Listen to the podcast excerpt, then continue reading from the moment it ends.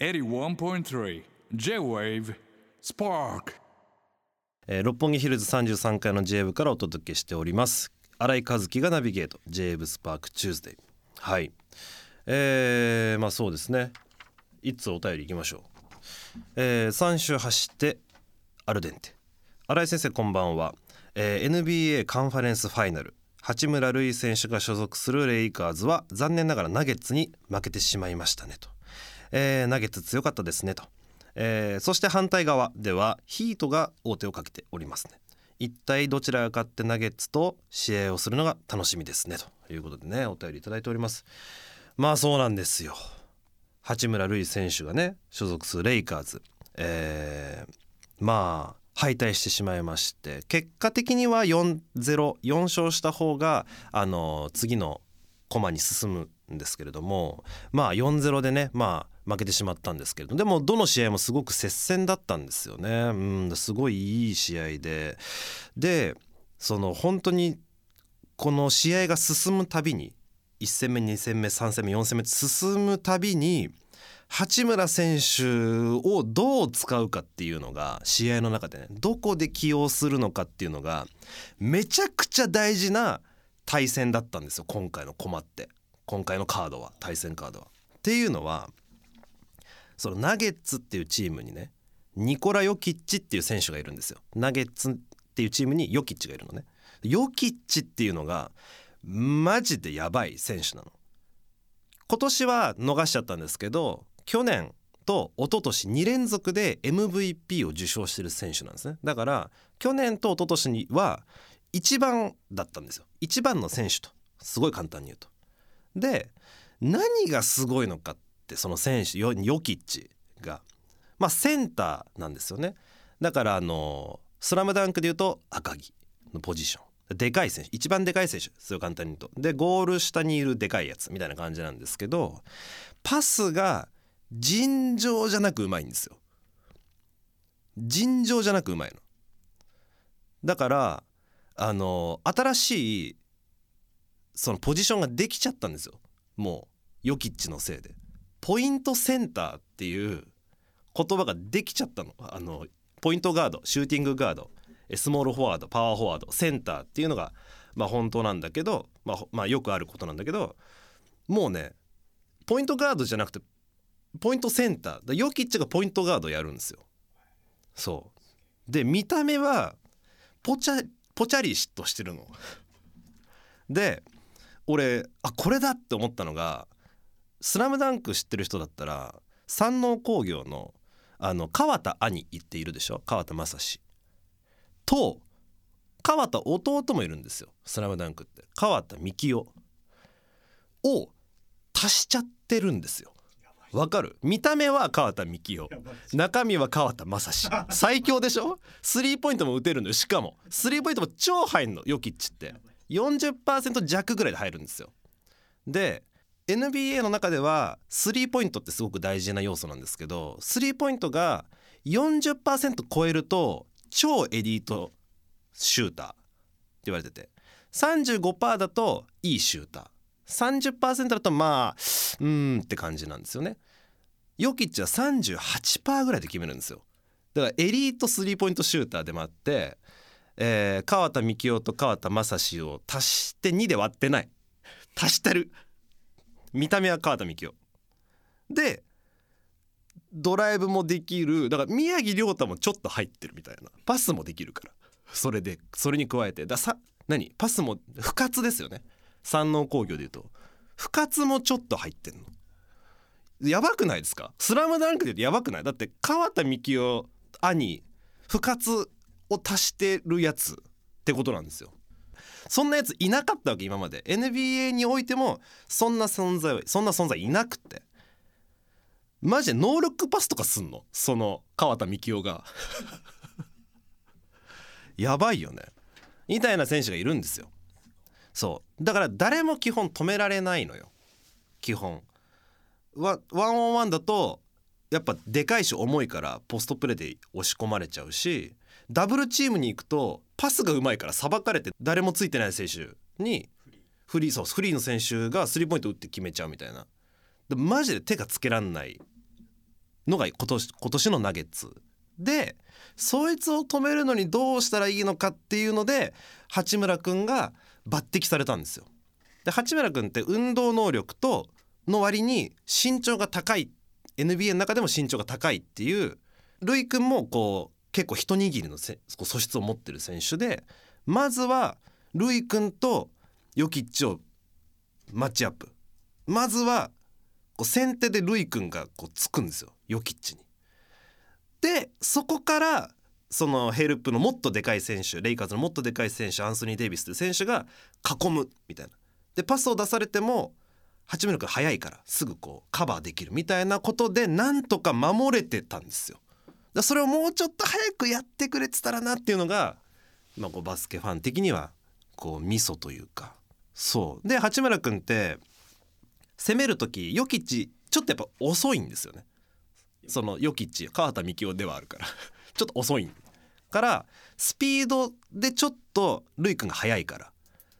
ヨキッチの前でこうミドルシュートを決めたりとかっていう場面も結構多かったりして意外と相性が合ってたんですよ。そのヨキッチとルイ君は。そのルイ君にとって相性がいいというか。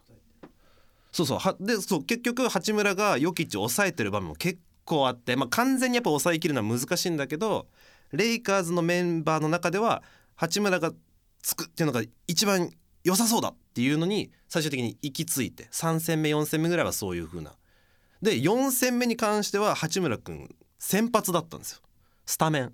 だからもうこう日本なんていうの NBA ファンからしたらもうすごいたまらない展開というか最後の切り札としてレイカーズ八村塁起用。でそのレイカーズっていうチームはすごく名門なチームで今はまあ NBA で一番歴代で一番得点を取ってる、まあ、レブロン・ジェームスっていう選手がまあいてもうすごくそもそも注目度が高いチームで八村君最後に起用されると。いやー本当にだからすごい展開だったんですよ。いやもう本当勝ってほしかったですね。ああもう飽きてきてますね向こうの。スタッフ陣がちょっとなんかもうおのおのの仕事してる感じ。なんでねまあ分かった分かったと。うん本当だ川田幹夫と川田兄を足したって俺すごいいい例えだと思うんだよなバスケット界でこんな例えしてる人俺見たこと聞いたことない と思ってるんですけどね。すごくいい例えだと思うんですけどなイメージしやすいでしょだってうわそれは強いわってなるでしょ、うん、っていう感じでね。あの、まあ、チェックしていただければとまあね本当ナゲッツ本当本当に強いんでこれから決勝も楽しみですよね。はい。ありがとうございます。ラジオネーム20日から荒弟子。えー、新井先生こんばんはバージンラジオメールを先生に捧げたいと思います。ありがとうございます。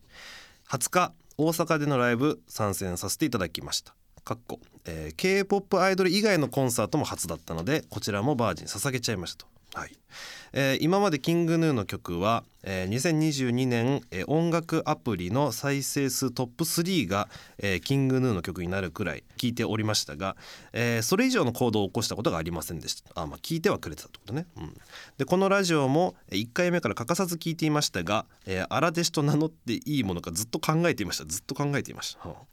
えー、しかし今回、えー、スタジアムコンサートに行くことができ、えー、肌で細胞で音を感じ素晴らしさ尊さを知りました、え、生の新井さんはなんだかつるっとしていて とても可愛かったです。そうなんだ。もっともっとこのアーティストを知っていきたいと近づきたいと思っております、えー、ということで、えー、20日から胸を張って私は荒弟子ですと。先生これからご指導のほどよろしくお願いいたしますということで。おおまあ1回目から聞いてくれてたら荒弟子ですよね。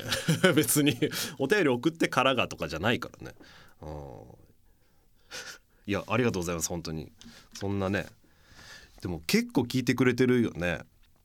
あるよね。そのなんか年の暮れとかになるとあなたが聞いたアーティストはみたいな。まとめてくれるんですよね。そのサイトがね。あありがとうございます。いやもう全然荒弟子ですよ。もうねまあほぼ全員荒弟子みたいなもんですから。なんかちょっとでもね関わってくれてたらね。はいありがとうございます。えーということでメッセージありがとうございました。まだまだお待ちしております。ツイッターの場合ハッシュタグは SP813 ハッシュタグ JWEB をつけてつぶやいてください。また番組ホームページにあるメッセージトゥースタジオからも送ることができます。僕への質問お悩み相談番組でやってほしいことなどお待ちしております、えー番組のインスタグラムもあります。アカウントは JWEB アンダーバースパークアンダーバーキングヌーでございます。フォローよろしくお願いします。さてここからはこちらのコーナー行きましょう。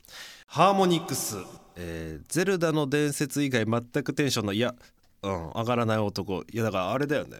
まあやっぱここ最近でテンション一番上がったのはやっぱ先週の YOU の車の距離感の話。でそこがもうねピークだったから俺ここ23年のそれがありますから今回のハーモニクスちょっとハードル高いんじゃないかなって。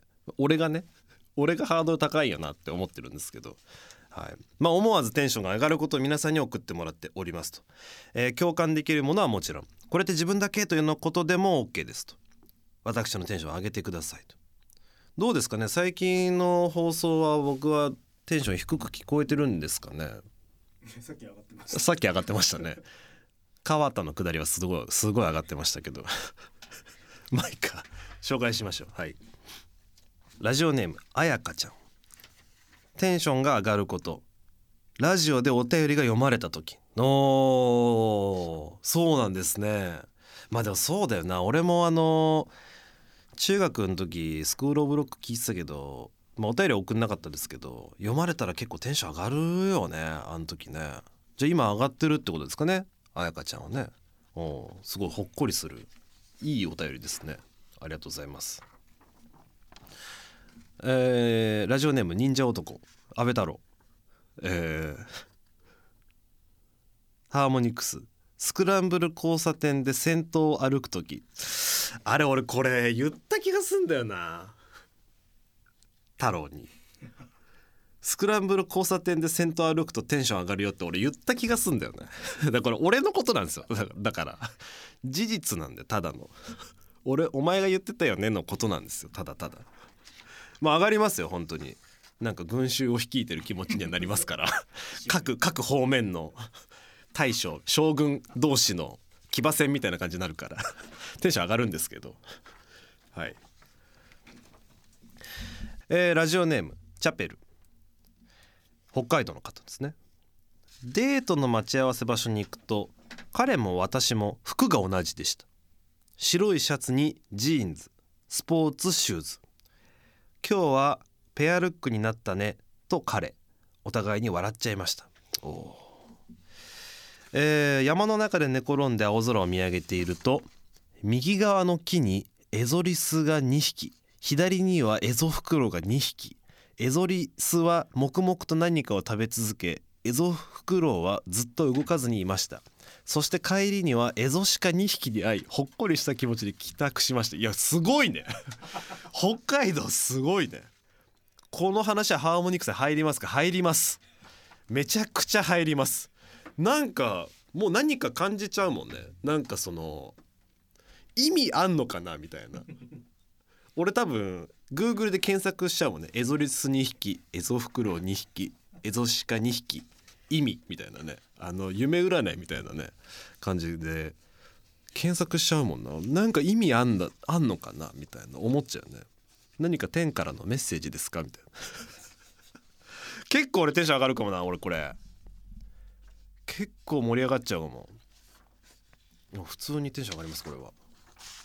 いい話だししかも。てか普通に山の中で寝転んで青空を見上げている塔がすごいけどね。はあってそのシチュエーションにちょっとそんないけるもんなの？北海道ってそうえ？渋谷さんどうですか？この話はよくある話？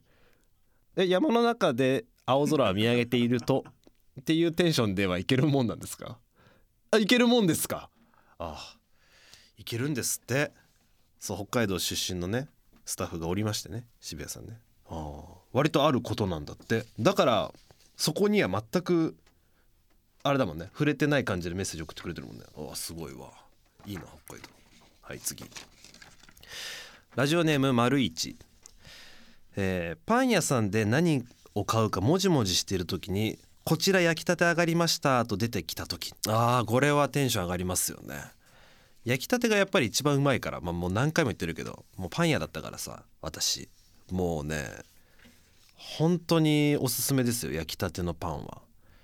一番うまいのはねやっぱりメロンパンなんですよね。焼きたてが一番うまいのって。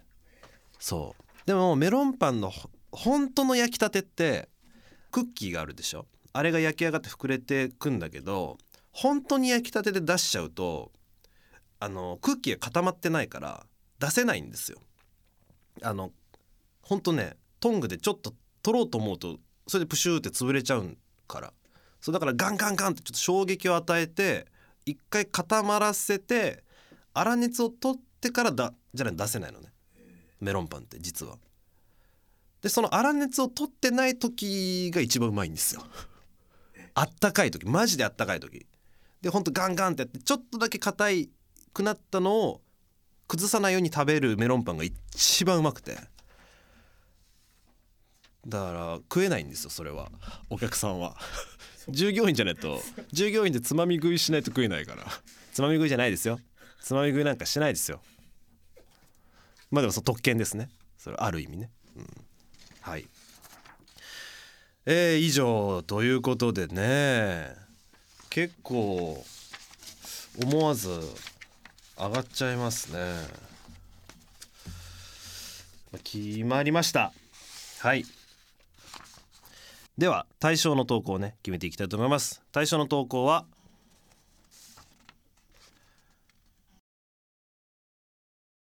山の中で寝転んで青空を見上げていると2匹2匹2匹のやつですね。はい。いやちょっと情景がもうあまりにももうやりたいですしそれ。本当はねちょっと太郎安倍太郎にもう一回ステッカーあげようかなって思ったんですけど。スクランブル交差点でセンター歩く時ね。もうこれ俺が言ってたことだから、うん、まあまあちょっとさすがにね。ちょっと八百長すぎるのでチャペルさんにね。選ばせていただきました。ということでペリメトロのステッカーね。あの受け取ってくださいと。いうことで今回もありがとうございました。ということで、えー、ハーモニクスのコーナーでございました。Spark on 81.3 J-Wave